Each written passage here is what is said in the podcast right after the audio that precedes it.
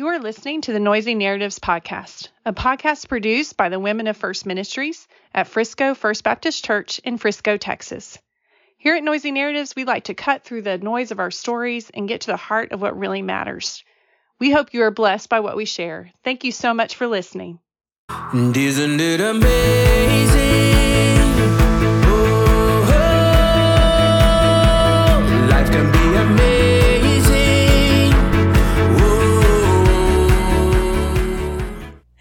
Everyone. Welcome to Noisy Narratives. This is Debbie Vallejo, and I'm here along with Christy, and she is actually going to introduce our guest for today. We're very excited to have her with us. Yes, we are very excited to have Dr. Tommy Grover with us today. Um, she's a good friend of Larry here at the church, who is our pastoral care minister, and he's actually the one that connected us. That would be Larry Megason. Yes, Larry Megason. Um, he has a background in human trafficking. And so I've actually been praying about that for this semester uh, podcast. Like, Lord, I, I, there's two things that I've been praying about to um, educate the women of our church is human trafficking and someone to share about their about going through an abortion.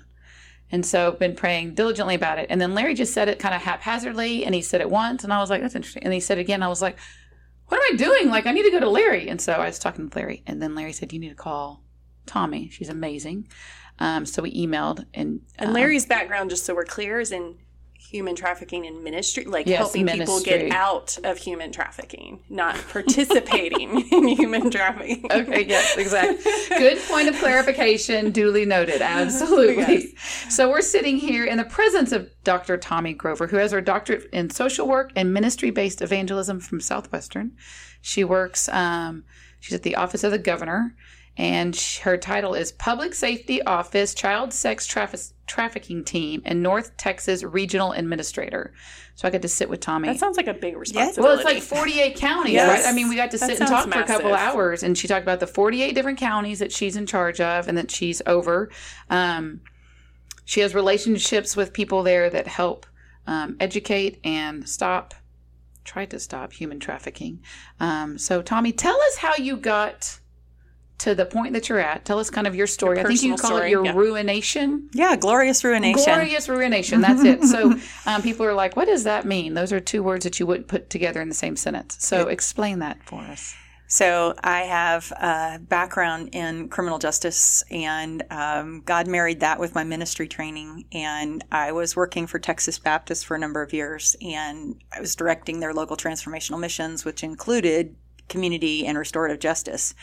And in 2006, they had a resolution condemning human trafficking, and as a part of my work, because I was doing the restorative justice ministry, meaning teaching the church to do the work of the ministry in the criminal justice field with victims, offenders, professionals in the field, those kind of things. What does that look like? And so it started to be a part of my work to work on the trafficking piece once they had that resolution as a denomination. And I started an educational initiative when I was with Texas Baptist called Traffic Stop.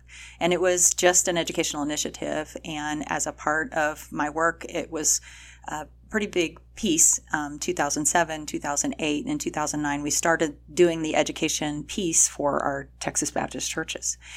And it wasn't long after we did this that uh, I was in a staff meeting. I was telling Christy when we met earlier uh, in a staff meeting where uh, my boss says, We need you to be a thought leader in another area. What if that doesn't include human trafficking? And I didn't even ask. I didn't take a breath. They didn't take a breath. And I was like, If I can't do trafficking, I got to go. And so they jettisoned my work and put me out on a small stipend and uh, continued to do the work of education, engagement, small and is- activity. It's, you're generous to say small. It was like close to nothing. Like went from a nice figure of pay to close to nothing. Yeah, it was it was a leap of faith. It was. God pushing me out of the plane in some respects. Yeah. and saying, "Are you going to trust me here? Or are you not And going to did that trust me?" mean you were having to do a lot more work on your own? I was completely on my own. You were completely on it, but that's how strongly you felt that this was the ministry God had called Absolutely you into. compelled, and I felt like uh, like what Paul said. I'm compelled to go, not knowing what God has for me. Mm-hmm. And as a part of that, that leap of faith involved a lot of different things, but it also involved um, having left there in May of 2010. Um, in July of 2010, I had a catastrophic surgical event where my intestines twisted and died and were gangrenous, and they did a surgery where they gave me less than half a chance of living. Mm. And that was less than two months after leaving that position. So when anybody feels called or compelled to this work, I always tell them get ready because the devil's just not going to be too happy with you. And that's exactly what my youth minister said to me when he came into the uh, ICU. He said, Well, there you go, taking your leap of faith for God. His hands are on his hips, and I can remember just as laying there in the bed. And he says, And the devil's just not too happy with you. And I was like, Oh, no, no. I think that's so true, and I think that's such a point that we could all bring up is that Satan attacks anytime you're a threat to his what his what he's doing and where he's thriving. And when Christians get involved in that, he's like, "Oh no, I'm going to fight back too." Yeah. And Christians are like, "Well, that's good luck with that, Satan, because we've got Christ on our side." yeah. What became though? What was your driving point? Like, what? Why do you have such a passion for human trafficking? Like, what did you learn, or what made that moment of like, this is this is my mission? Yeah, there's that sense of injustice that um, people are being bought and sold like commodities. I mean, you can go online and order a pizza, and you can go online and you can order up a kid for sex. And that really is um, an abomination to me uh, of who God created us to be as human beings. And I think that there's just a, a real sense of injustice that's happening in our world globally about um, the value of humanity. And as a part of that, it's that kind of uh, almost a visceral response, but it was more informed than that. It was. Uh, really the narratives from the scripture you know i come to the point where i love the lord my god with all my heart mind soul and strength and then the great commission you know you go and tell and you help others to know. But there's that piece in luke um, where jesus is in the temple and he unveils unrolls the scroll from isaiah 61 and unveils his mission. He says this is why i've come. And those are the great actions to me. And it really struck me that when he says i've come to set the captive free That means everyone. hello and the, all of us have some level of being captivated by sin Mm-hmm. in some respects but then there's this oppression that happens in people's lives that there's a much more necessary piece of actively responding to what God's doing in the world to help them to be free from things like slavery, to prevent that from happening, and to um, help understand what's going on in the world so that we can respond to it. And I believe that from the scripture, God's worldwide delivery mechanism is already in place. We hmm. call it the church. Hmm. So you brought up a good point, right? So that there's a difference between captivity and oppression, and that to be able to come out of oppression takes the church as well as captivity. But that is also captivity is part of your self doing, doing your work, whereas oppression is you need other people around you to help you get out of that. Would you say? I I think they're they're intertwined with one another. Yeah, absolutely. And um, we have to recognize where we have issues that we need to work on for ourselves Yeah. before we can help other people. And you can't give away what you don't have. And um, that's relationally, you know, a part of how we respond to this between God. You know that vertical response, and then how do we help others horizontally? I wish people would see that I have to talk with my hands She's going up and down, up and down, vertically and horizontally. but um, uh, I think as God drew me vertically to Him, Mm-hmm. that the heart of God is right in the middle of how do we respond to this, Mm-hmm. and as we respond to this, that Luke chapter four passages Mm-hmm. really resonates. You know, this is why I've come. These are the great actions that I am pursuing. Can you join me over here? The, the idea is that you want to see where God's at work, and then you you follow his leading to join him where he's at work. And all along that journey, as you pursue what he's asking you to do, he's fulfilling Ephesians 2.10. You know, we know 8 and 9, um, Ephesians 2, 8 and 9, you're saved by grace through faith, not by works like any man should boast, but it's 2.10 that really is the God created us for good works in advance. He's prepared those things for us, but we just get a little lazy and just to say we don't continue to pursue what that is. And I mm-hmm. think as as we start to learn to pursue God vertically, then he shows us the horizontal pieces of where he's at work. And then we can get engaged with him in that way. And all along the journey, he's grooming our character to match a greater assignment if we will let him groom our character it's that compelling to be involved in something like this where we go, okay, what's our what's our issues that we need Yeah. to deal with? How do we how does god want us to respond to this? And what character issues do we need to address before we're ready willing and able to do anything in the world that would affect change in this area? Because we can get like moses we were uh, looking at his you know dialogue with god about uh, this releasing the captives setting his people free and um, he took it in his own hands. He didn't wait for the Lord to show him what he was supposed to do. And of course, his uh, response was to kill the Egyptian. And then he had to flee to the desert for the Yeah. first 40 years. That's not what we would want for anybody. You got to figure this out a little bit sooner than I'm going to take this into my own hands and go rogue. Mm-hmm. Um, and I think as God uh, nurtures us in that vertical relationship, he also is strengthening us to respond horizontally. Mm-hmm. So, how did you know when God was saying you were ready? You had done the preparatory work. You had done the. Do we ever know until he throws us in the fire and he's like, "You're ready," and I'm like, "Okay, Lord, I guess I'm ready." There's an element of that always, but if we're saying you need to kind of work on your stuff, so Yeah. you're not going in before you're adequately healed and prepared. So 10, Like, year, so- 10 years of seminary will help. yeah, we had that discussion in a different podcast too of Yeah. like how there's this formation that happens, you Yeah. know, in this in in these fields where you're studying for ministry and God's preparing you along the way. So I was working um, in law enforcement communications. I Hmm. used to tell cops and firemen where to go for a living. Enjoyed telling cops where to go. Um, and I would enjoy that I too. have spent can see that. 10 years as a 911 operator, police and fire dispatcher. And then God really just started working on my heart. Uh, kid, having kids will help you to have God show you where you're, you need, you know, improvement. Yes. And um, I was attending a local church, and our pastor just was asking, you know, what what is it that God's calling you to do? And um, I left law enforcement communications, started working in a local church, and continued uh, experiencing God in new ways. Studied experiencing God, the book by the Blackabys Yes. and um, changed my life, changed my trajectory, and um, I felt called to vocational ministry, and I didn't know what that meant. Mm-hmm. I had no idea what that meant, and uh, started meeting with the pastor and his wife, talking with those kinds of things, talking to the staff. What would it look like? You know, what does that mean to be called to vocational ministry? And so. Came to the conclusion that God wanted me to go to seminary, and I told my husband, and he said, "We're not dead yet. We're not ready to go there."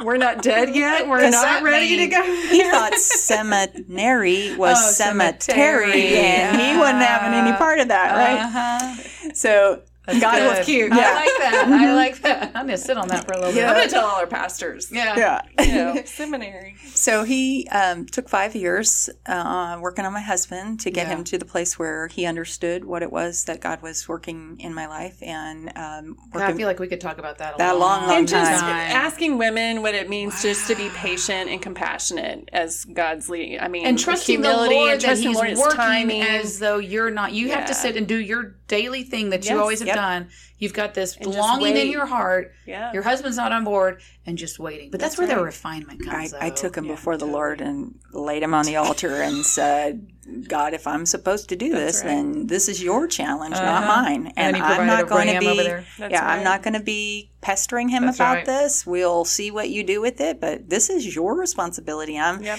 I'm not going to try and play the Holy Spirit. That's yours jobs too, you know. So love. I, I just sat back and continued But you doing probably, yeah, you didn't stop No, learning. you didn't stop reading. You didn't stop growing. You're getting constantly being working in the church Yeah. having good mentorship there Yeah. with the staff and what does Mm-hmm. that mean what does it look like continuing to do leading experience Mm-hmm. in god and pursuing him in bible study and those kinds of things. And eventually we came to southwestern seminary. Um, all i knew at that point was masters in christian education continued to pursue that. When i graduated there in 1999 i just thought i was god's gift to ministry and i was going to get a job in the church and i was going to do all these other things. But my background was in law enforcement communications. And my husband was in law enforcement as well. And it's like i'm not sure how all this lines up but i'm going to get this master's degree in christian education and then see what god does he put me working at a local police department doing communications while on midnight shift while i started my phd program uh, uh. That's so crazy. How are you look awake at- for class? I oh know. my word! If you look at like if you look at where God's brought you now, it's that's so cool to see that He had you where He wanted, even though you didn't know but he had you where you're supposed to be, and that you're working with those departments now, and you understand it, and you have that knowledge. Th- Those are my peeps. I So speak their language. I can talk back to them And and, they not need be. people in ministry. They need people in ministry connecting. I think that's what we forget too. Is that we have to get out when you're getting outside the church in these different communities that have different. And we talked about this some before too. Different ways of expressing themselves, different language. Sure. It's like going in a different mission field. Missionaries prepare Yes. Before they go to a different country all the time. Yes. So your God was preparing you for your mission field, right? Mm-hmm. For Yeah, and I. I worked there at the police department and went to school full time. And I, oh, by the way, I had two kids. In the middle of that. Small- that- small detail. Yeah, they were eight and four when we came to seminary in 1995. And uh, when I started my doctoral work, of course, they were five years older. And then when I finished my doctoral work, they were um, 18 and 14. So uh, I had a senior graduating from you know, um, high school and then a freshman. And so, uh, yeah, I, I I slept some. I worked on lots of papers, and we all survived. Yes. And uh, it was training ground for all that I get to say grace over now. Is it was just training ground to have me have the capacity to do the work that I do, and I look back and I know that it's all God because it. There was no way that in and of myself I had the capacity to do that, but I look back and He accomplished all of those things, and um, it's it's just a constant reminder that He's living. We're living in grace. Okay, so living in grace, and so then how did you walk us through? How did you get to the office of the governor? I feel like a little Blues Brothers clip would be appropriate right here. You know, Should we just stop dark and glasses play? and they're standing side by side, We may just have to dancing, drop you know, you drop know. that in the yeah. Uh, uh, I'm, I really feel like I'm on a mission from God. Hmm. Um, people ask me, well, how do you connect ministry with working for the governor, and and, and what does that look like? And and I really do feel like I'm on an assignment, Mm-hmm. and um, all the things that God's done in the past, all the character development, you don't work for the office of the governor and not know that everything you do and say is uh, potentially public record. Right. Um, but I, I really do feel like I'm on assignment, and I, I live in a work in a space where there's a lot of people who are believers, and I know that our governor is a person of faith, and much of what we get to do is reflective of that. And we actually have a program within our office called GRACE, G R A C E, Governor's Response Against Child Exploitation, and there's um, it's on their website. I know. I If saw you- and I was like, oh, I love yeah, that. if you go to gov.texas.gov slash CSTT, which stands for Child Sex Trafficking Team, um, you can find Grace listed there on the right hand column, and it'll tell you more, and you can dig down in there and see prayer resources and that kind of stuff. I I really believe prayer is the work and ministry is the reward. And so for years of praying, God, please let me fulfill that Ephesians 2.10 piece of my life and continuing to walk that out, I think um, this is just evidence of what God had planned way before I could ever have even thought. I, I never could have written this job description for Right. myself. You know, how do you tie all of the things that have Mm-hmm. happened in the ba- the past and and put me in a place where my gifts, skills, talents, and abilities have all been, you know, aligned Mm-hmm. to do this work? But I, I feel very um, uh, blessed to be uh, working there and. Um, it is it aligns with all that God had been teaching me on this topic, and I had um, framed this as a public health issue way before um, I came to the office of the governor and started teaching on it as prevention, intervention, education, and restoration. And with the work of the governor's office, it it mirrors it very very much, and I'll talk about each of those pieces. Yeah. So And- tell us what you do. So I'm the regional administrator for 48 counties in North Texas, like we talked about, mm-hmm. and that covers everything from south and west of Johnson County, south of Fort Worth area, mm-hmm. all the way north to the Red River, and all the way east to the Louisiana border, kind of on a line that's straight across from Johnson County or Cleburne. And I work with local partners, so that could be ministry partners or people who are in in the work for a variety of things like prevention, education, those kinds of things. So it could be nonprofits, churches, absolutely. individuals, Yes. all the above. Mhm. Okay. and connecting them to each other and then working on developing the continuum of care that covers five areas which is the prevention aspects, and we have a lot of work that we've done in the state that is focused on prevention, preventing children from being exploited online or in person, Can you give us a couple of preventing little, the demand. oh, a couple of examples? So we work with the Texas Education Agency, Mm-hmm. and uh, they were um, legislatively asked to uh, make sure that in their sexual assault trainings that they included trafficking as a piece of that, so that uh, school personnel, school administrators, those who Mm-hmm. are working in this space, understand what trafficking looks like with the children in our schools. So we blanket the state through TEA and the educational service centers, those kinds of things. So does every teacher have to go through that training, or is it particular people selected at each school, or Uh, it's so there's multi-layered, and Okay. Texas Edu- Education Agency offers it to all. Okay? And yet they have some very specific training that the school board administrators and counselors and things like that are taking in order to be able to respond effectively. And we work with them, eh, depending on where they're at with their programmatic elements, to provide education, trust based relational intervention training, TBRI, which is through the Karyn Purvis Institute for Child Development at TCU, mm-hmm. and as well as CSE-IT training, which is the Commercial Sexual Exploitation Identification Tool. And oh, it, you say I, it, all the things you need to remember is kind of blowing my mind right now. She did this the other day, and I was like, I am so impressed with all I of the just- different things. She was like, Well, I work with them all. day. I'm like, I know I you're in know, it, but but, still. it's still amazing. Yes, Yeah. that's a lot. And so you have so that's, the the, intervention. prevention part is Yes. taught. It this is part of the TEA training then too. That's kind of one And ex- example under that umbrella. Yeah, well, that's one example under the umbrella of prevention. Uh, there's a whole lot more on the website. Yes, the that I website's mentioned. great. Yeah, and it takes you deeper and deeper into what it is and understanding what is child sex trafficking, what is child sexual exploitation, what does that look like, how do we recognize because it? we All those definitely think it there. Mm-hmm. looks different a lot of times than it really does. We've Yeah. just uh, we've Why don't you discovered. answer that though? What is child sex? Tra- or what is child trafficking, and what is child exploitation? Exploitation is often online where they're being uh, solicited for photos and uh, other people are uh, grooming them to participate in sexualized conversation. That can happen through gaming, uh, where there's a chat feature. It can happen online in Facebook, um, other meetup apps, those kind of things. There's lots of them. TikTok is full of exploitative um, that images means- and stuff. Send me a picture. You made this comment the other day. Send me a picture. So when your kid sends a picture to whoever, whoever it is, that person now knows where you live. If there's certain features that are Yeah, if you're- Mm-hmm. enabled on your phone. Yeah, if the camera locator service is on, This is this is Yeah. what she said. then They know it literally can even say like down to the room that your house sometimes. I yeah, heard it's it's the ones. longitude and latitude within just a few feet of where the photograph was taken. So we got a kid in the bathrooms taking a photo. The locator's on, and uh, if they post that, then those with you know capacity to understand those things uh, could actually know physically where your child was at the time that they took mm-hmm. that photograph. Mm-hmm.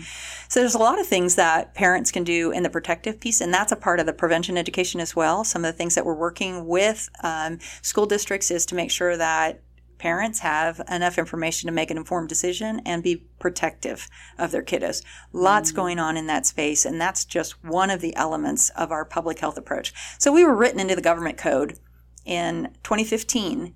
Uh, the legislature wrote us into the government code uh, Government Code 772. and uh, as a part of that, our assignment is this public health framework, and they have recognized child sex trafficking and exploitation is a public health issue. And when you say wrote it in a code, that basically means, right, that it's a part of law as far as what different aspects of it that have to be implemented. Yeah, the government time. code created our team, which sits in the Office of the Governor, Criminal Justice Division, Public Safety Office. And so our team sits in that space where we are um, partnering with all these different uh, Okay. agencies and entities. We're a part of the um, human trafficking um, task force that the Office of the Attorney General, which was the, our governor when it started in mm-hmm. 2010, has that task force. And there's a coordinating council and all these other pieces that governmentally we're trying to align everybody on the same page. And then there's a lot of other laws in the criminal code that affect our work that describe the actions, means, and purposes for exploitation and trafficking and all of those mm-hmm. pieces. Glad to provide connections to the 101 kind of training and what other resources there are. Some of our national partners are the National Center for Missing and Exploited Children. They have some great resources and uh, they can help you to understand the nuts and bolts, the red flags, all of that kind of thing, and how to be more protective of your kids as well. So, you our- said, I'm sorry, you said there were five things Yes. that you do, and prevention Is just you the- just the one one. of them. Mhm. And then I just want to make sure we remember to Yep. circle back around to the other four. So then what's the second one? the second one is recognition. Okay. Have you ever played Where is Waldo? oh, yes. So you know the collage. Yes. And where is Waldo? You got to look for this one character. But what do you got to know about him before you can find him in the collage? What this particular wearing? Where's Waldo looks like Yeah. and what he's wearing. Yeah. Yeah. And everybody in the collage starts to look just like him, right? Mm-hmm. Somebody's wearing red and white stripes. So I use that analogy because we don't know what we don't know until we understand what we're looking for. Hmm. And we use the CSE-IT tool. Remember, I mentioned it commercial mm-hmm. sexual exploitation identification tool. And it has eight key indicators. And from that, we've been doing training all across the state for people to learn the eight key ways that we can start to identify children who have clear concern and high risk. And I bet you know all eight off the top of your head. Well, I I'm not sure it's going to be a great value, but it, it includes a lot of things like housing, caregiving, Those uh, good. uh, exploitation, Yeah. uh, coercion, a lot of different things that may go into what does this look like for a child. So there's a number of They're indicators. kind of like risk factors then, Yes, right? That absolutely. okay. Yes. And so we uh, teach and train on that on a regular basis for those who are working in this space and um, have some partners like at the Texas Network of Youth Services who do some training on it as well. But it helps people to frame where is Waldo? What does he look like? And how do we move forward? And those pieces, I think, are really important to understanding uh, that there's a whole host of red flags out there, but until we start to align what the red flags look like together, we may miss something. So the CSE-IT tool is designed, and it's an evidence-based tool to do the recognition piece. And that's one of our primary ways of engaging in this is to help people to recognize this. Then the third piece is to recover those kids who are high risk or who have presented with a clear concern specifically. So or, recover before they're trafficked, you mean? yeah, it's it's it's knowing what those indicators are and helping to get services in and around that child, even if we're not recovering them at an operation or a sting or at a hotel or something like that, where law enforcement be trying to extract Yeah. them from that situation. But we can start to recognize a kid with clear concern and try to get them through into services of care coordination. So care coordination is facilitated across the state in uh, as we have been developing it uh, with our children's advocacy centers who are responsible, according to the family code, for uh, working on a multidisciplinary team and in providing investigative services for kiddos who've been uh, victims of sexual assault. So, children who've been sexually exploited or trafficked are in their wheelhouse of client services. And so, we've helped to um, um, move forward a specific response that deals with commercially sexually exploited youth and develop that team approach and brought new players to the table that includes juvenile justice who sees a lot of these kids um, through probation and incarceration and those kinds of things. Um, our juvenile detention centers those are people that are working actively to recognize who these kids are and get them to recovery and provide for services. And then we introduced what I call our secret sauce uh, because we have a group of highly trained specialized advocates that are called CSA advocates, stands for commercially sexually exploited youth advocates. And they fill a huge piece of the role of case management, which our team has been tasked with making sure that if these kids are identified and recovered, that we have a case management option for them to get somebody who will advocate for them. And there's a couple partners here in the North Texas area that we work with really closely. One is Traffick 911, and you can find them at Traffick That was the one 9 I mentioned Yeah, earlier. you mentioned that earlier. traffick911.com and you can see what their services is. I've known that organization since its inception in Oh, 2009. Yeah, because they've gotten pretty big, right? Yes, Yeah. and and they're uh, really uh, honed in on where they're best at, and they've gotten some really off, awesome, awesome, awesome people at the table to um, have the kind of advocacy that these kiddos need. Highly trained, super professional, and um, they are serving Dallas, Collin, Denton, and Tarrant counties and Ellis County. So those are five of the counties that I've been working with for about three years. My third anniversary is on Friday. So I've had a lot of work that has happened in those three years. But traffick911.com is one of those. And they have volunteer opportunities. You go through a screening process and they do some mentorship. But that's after the kiddo's been through the advocacy program and is ready to have, you know, trust based relationships around them. And then the other one is Unbound. And Unbound is headquartered in uh, McLennan County, which is Waco, but they have a North Texas uh, group. And they actually office in Fort Worth, Tarrant County, and they serve Johnson, Tarrant, and Denton counties. And they're also part of the task force in Tarrant County with the sheriff's office there. They also provide some adult services as well. And they too can provide a link to potential volunteers, connected them with the church in Little Old Grandview, Oh. and that church has adopted projects with them, and they're doing a lot of um, tangible products and things, and you know provide for uh, those that have been uh, oh, able to come out from trafficking. So that's that recovery process Yeah. and getting the right players at the table. I have a question real Sure. fast. Is there a county in your area that has more human trafficking than other or cases of it? I, I And are they located on the 35 interstate? Yeah. we talked about that. Yeah, the the the infrastructure of our highway system often is a, a point of us understanding where the trafficking is happening Mm-hmm. uh, and where the demand is as well. So there's a really robust response in Dallas County because there was a detective there who, for more than 20 years, worked on identifying high risk kids. And so they have a really uh, talented group of law enforcement at Dallas Police Department, headed by Lieutenant Carrie Wise. And they work really closely with the Children's Advocacy Center at the table for care coordination.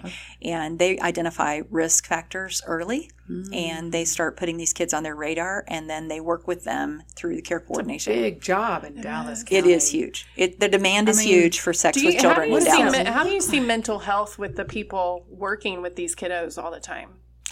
Like Well- these detectives, Yeah. and the, I mean, they are in hard. Talk about darkness. I mean, so every day. as a part of that, Yeah. um, I, I I would say Traffick 911 does a really good job at taking good care of their folks um, with having an on staff counselor available to them, that's having great. other options for uh, taking time off, good self care, those kinds of options. Law enforcement's a little harder when it comes to this, um, but the Children's Advocacy Center provides the Crimes Against Children conference every year. In fact, it's this month.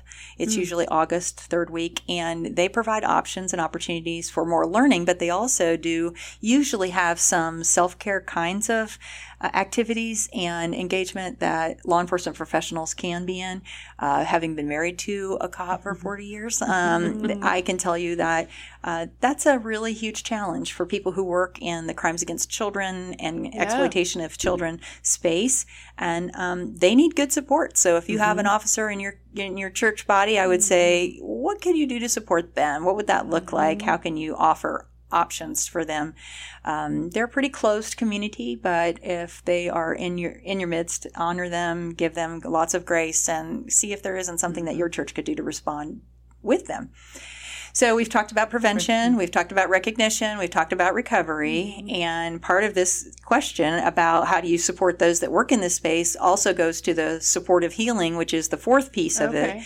How do we provide supportive healing for those that are recovered? Yeah. And uh, so we're looking how we can provide long-term support. Our CSA advocates stay with this kiddo in their um, long-term sustained approach, but we also have residential providers across our state that are specializing in this. And People that have safe houses. Yes. Okay. And um, then if they're working with minors, they're licensed through the state. We also have drop-in centers. We have emergency shelters that are provided in, in North Texas. In my 48 counties, we only have one emergency shelter, and it's in Garland. It's called Jonathan's Place, and they have long-term residential and specialized foster care. And So- this is for kiddos, for minors. Yes. Because we were, I, I brought, I brought this up before. I worked, I worked in emergency shelter in college for kids, right, Mm-hmm. for abused kids, runaways, and it's hard to get those off the ground. Oh yeah. So what you're saying is, because the one I worked at was in Bryan, College Station area Mm-hmm. over there.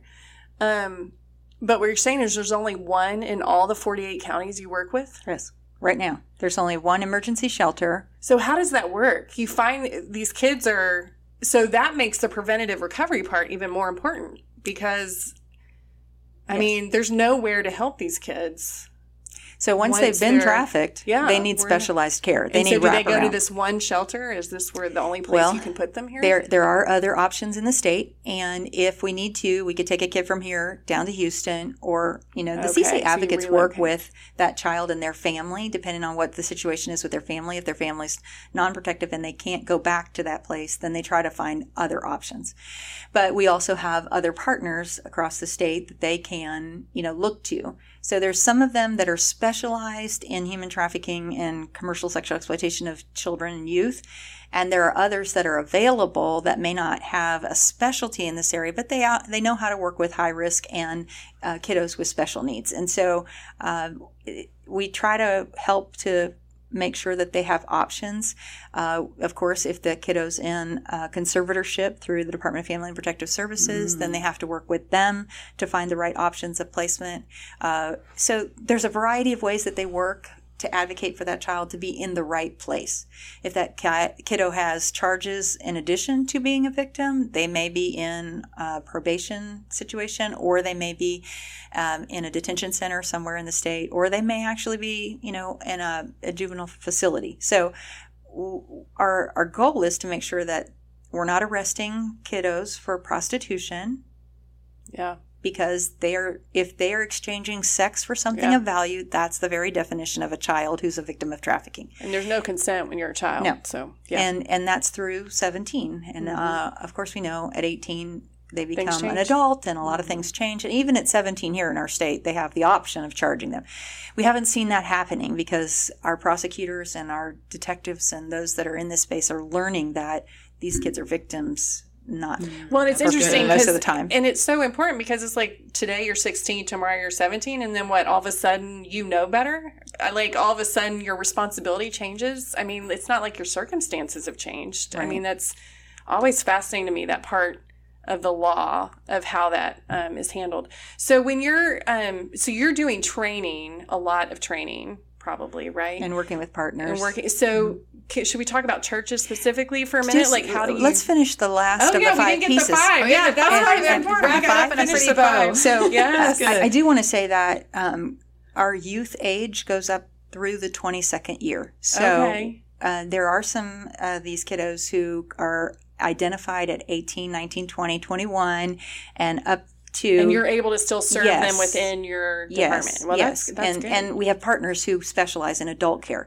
Okay. So uh, d- just so that It seems narrative like that is, took a is lot of work loop. to get that done so they could do, go past 18 or 21. Yeah, well, it, it ha- almost all of our funding is from the Victim of Crime Act, which goes uh, up up through through 21. the through through 24. Oh. But building capacity, we had wanted to scale so that we could, you know, Ah. make our pro- you know project scalable. So we, we're up to 22 at this point. If if at some time we have more money or more options, then we might go up through 24 or beyond. But there are residences here in Texas for women who are coming out who are adult, and there's several up here in North Texas. I continue to work with those groups, and we're looking at how can the Texas Alliance Against Sexual Assault actually work with those. Maybe it's Texas Association. It's TAASA. I get all the acronyms a little confused, but You're doing really well. I'm showing fine. your humanness right there. Thank you very much. so TAASA works with the adults. In fact, they're looking at how they can do adult care coordination. So that's the end of the fourth piece. But the fifth piece is bringing justice. And so as a part of bringing justice, um, it involves law enforcement. It involves all the judiciary pieces.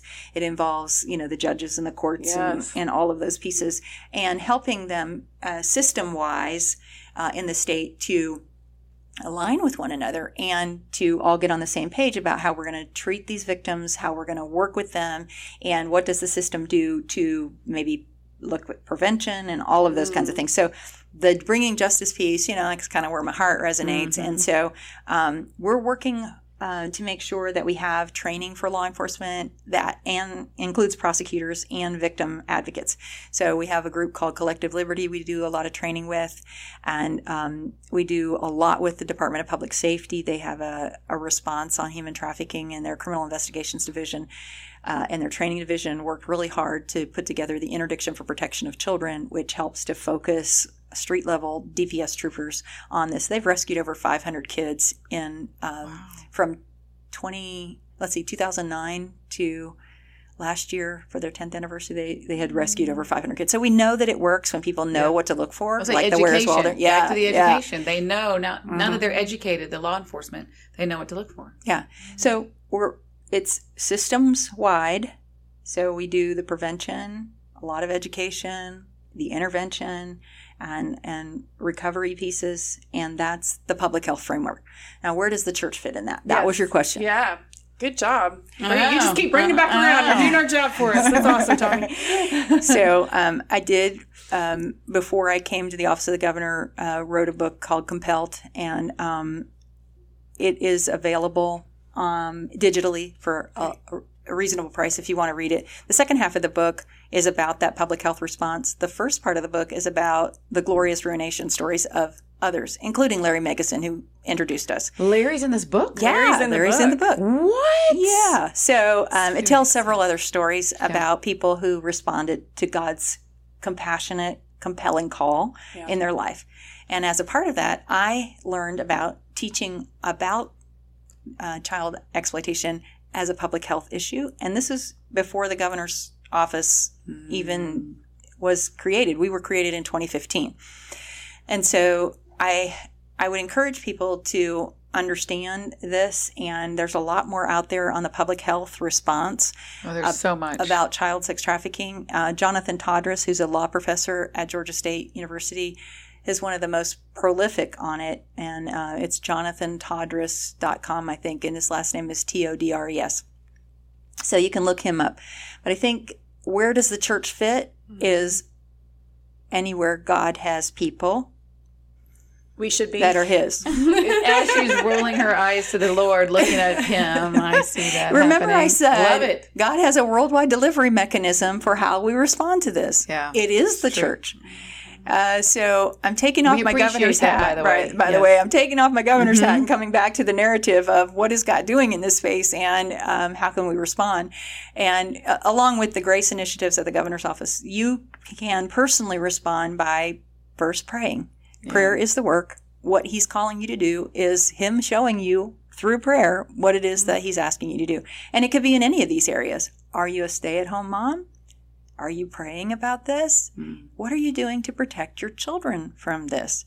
And there are lots of options and opportunities. Hmm. I was telling Christy about a ministry that has local roots here. It's called purehope.net, and hmm. they have a curriculum that teaches um, moms and dads how to be on this quest with their children and to put in place protective factors for their family, no matter what age the kiddos are. But you need to be praying for your kids. No time and in their history. friends. Like Oh, I've, yeah. I've noticed Who too, are their friends? It's, you can you've got your little bubble, and then we can be scared and be this is our only job is to protect our little bubble Mm-hmm. instead of remembering. And you're going to be that parent for We're- others. Yes, go, gonna. oh my gosh, Yes. what? Yes. gonna What do you need, mean? Mm-hmm. We need to reach out of our own family bubble and know we can't just. There's some really good resources out there too for parents to learn to be protective. Hmm. Um, the National Center on Sexual Exploitation has some great partners, and uh, Kristen is one of those. And uh, she had started a group, uh, Protect Young Minds, I think is what the current name of it is. But if you go to the National Center on Sexual Exploitation, you can find Kristen's work, and it's teaching good pictures, bad pictures. Starting early with your kids. What is it? Because pornography is the gateway, Yeah, and mm-hmm. our children are getting we getting hear exposed. that a lot. Every counselor we've talked to, every advocate we've talked to, Yep. has said that same thing, and it's amazing to me how the narrative in the world is. It's not a gateway at all. It's even potentially healthy for some people. It's this, it's that. Like it's so opposite to what the whose reality message is that? It's the world. say, That's yeah. what I'm saying. The And- evil, the A- a- evil, part. exactly because the the devil would have you to Exactly. believe That- that, it's not true and the reality is It it is a progressive mm, participation and people who buy and sell sex often are addicted to and there's pornography and, not get their anyone that we've there talked to that does that disagrees with that. Like that's what it's just the agreement in circles of people in, like you're saying, and working in the space is the same. so Yeah, I, I would really encourage your audience to look at purehope.net and because they they tell this narrative of Yeah. where does pornography get us you know mm. cell phones changed the narrative for us Yeah. it changed the exposures of our children It's hard And- to resist something that you carry around with you in your pocket every day. And if we Yeah. give it to a child, and uh, it's like giving the keys to a car to a three year old and saying, keep it out of the ditches. What? We would never do that. Yeah. Well, the same thing's true with giving the kid your phone or uh, no, anything like, yeah. Mm-hmm. internet connected without any bumper rails Yeah. uh, on to keep them from you know getting to the gutter. And mm-hmm. so Blowing that- out a tire like my son just did on his car recently. Yeah, sure. Let's use that as a good example. Yeah. Did he flip? No, Oh, blew out Two tire. tires. Oh my gosh. So it, it is a Lord. it's a piece of we've got to do a better job individually. Mm-hmm. I had mentioned to Christy about slaveryfootprint.org. If you want to know how many slaves work for you, go to slaveryfootprint.org and take their assessment of your Mm. personal consumer habits. Because we're not just talking about sex trafficking, we're talking about labor trafficking as well. And we are And all that is consumers. so true. That is a whole nother conversation. I feel like for Yes. the church too, because like participating in that as a We're part all of people here, yes, and we all make a dent in every day in all of our little decisions Yes. in the labor, exploitive labor practices of children and adults, as well as Well, I think um, uh, it, it helps practices. us as we um, start to learn more. Mm-hmm. God will prick our heart where He really wants us to respond. And it may be about our consumer habits, or it may be about speaking up as a parent, finding the right resources. What is out there? How can I how can I participate? And then the other pieces of that is to really know the biblical narratives that inform us about what trafficking is. What does it look like? Okay, that's What is- great. I love that. Yeah, let's Pick go. one. Yeah, let's go there. Go Joseph. there. Let's talk about Joseph, Okay. Oh, let's talk. Okay, that's a let's different talk one. about Let's talk Joseph. about Joseph. who who was sold into slavery by his brothers Yes. Mm-hmm. and lived a very For difficult selfish life. purpose. Yeah. Mm-hmm. And um, and yet, even in the midst of that, mm-hmm. God was at work. And if we learn from Joseph's narrative, I've always been challenged by the fact that I never see him complaining. I Uh, agree with you on that one. yeah, that's the one Uh-huh. who I, I uh-huh. would be complaining. What uh-huh. God are you You doing forgot with me? to tell them about the dream I interpreted. Yeah, I'm yeah. still here. Really? Yeah, but Yep. we can also look at that as what others meant for evil, God meant for good. And no matter what hap- has happened in our life, God works all things together for good for those who love Him and are called according to purpose. It's knowing the biblical narratives of, of the thread of trafficking that runs there and mm-hmm. God's maybe using some of that and then molding our thinking and our responses to be uh, So you're available, right? Yeah, so you're available absolutely. for Whatever God wants to do. interweaving in God's purposes. And And I like how you said your responses. So I think you talk about this, and we've talked about it before, but your response can be so fear based that you freeze, you, what's the fight? Fight, fight, freeze, freeze. fight, all those go versus walking in faith. And so But we're also not asking people to become vigilantes. Remember, we were talking about Moses a little bit. What? We're You asking don't want people us to to do be. that? Yeah, uh, you you want to work with the Lord, not as in opposition to the Lord. or as the Lord, thinking of yeah, or yeah, Yeah. you are Or as God. the replacing the Holy Spirit. we- Yeah, yeah. mhm, yeah. And and there are a lot of people in the movement who have this savior complex, and I'm always very leery because it's all about them. And and and really, nothing I've said here today is about me. It's my story, but you know, it's like I.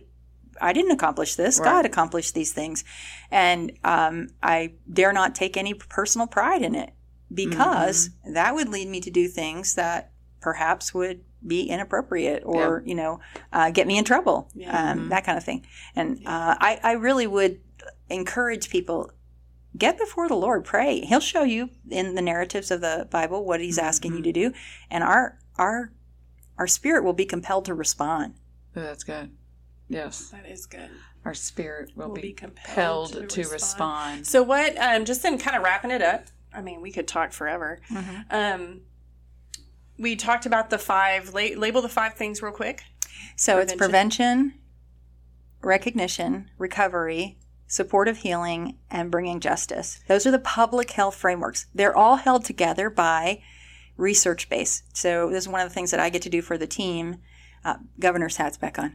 One of the things that I get to do for the team is to collect, analyze, and disseminate research. And we use evidence based practices in all five of those public facing areas. So they're all kind of held together and woven, if you will, with evidence based research. And I actually have a North Texas, North Texas academic collaborative that has many professors across different universities here in North Texas. Plus, we started one in the West Texas area. So we're, we're working to make sure that we have it all really congealed well there. Which and I love. And it's This so goes good. back to your science of it. So, Go for yes. So then that's what we've talked a lot on here about just the narrative issue and how, and I think you touched on it too about um, just how important it is to understand that God calls us to be involved in all these spaces, but without being a vigilante. Like, this is not heaven on earth. We can't expect to create it for ourselves, right? Um, but then also how the science backs up biblical text if it's done well, if it's done right, if it's done with righteousness, right? And so, if someone maybe is listening to, because this is something we've been pushed on a little bit, this whole idea that we're the social justice thing is we're actually supposed we're called to be involved in society with people, We serve a God whose character is justice. right? It's part of who He is. And there is no, in my opinion, from my experience, justice apart from him.